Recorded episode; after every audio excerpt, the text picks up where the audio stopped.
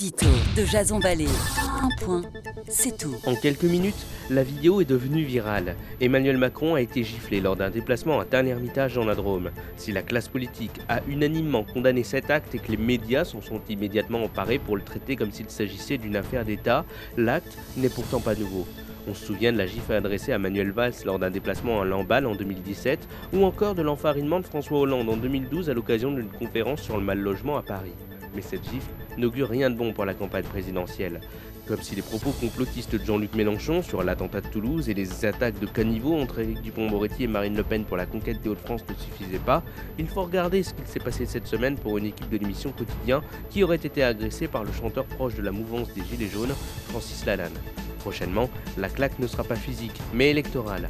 Après la crise des Gilets jaunes et la forte mobilisation contre la réforme des retraites et de l'assurance chômage, l'ère post-Covid et les envies réformatrices de notre président en campagne n'ont pas fini de déchaîner les patients. Édito.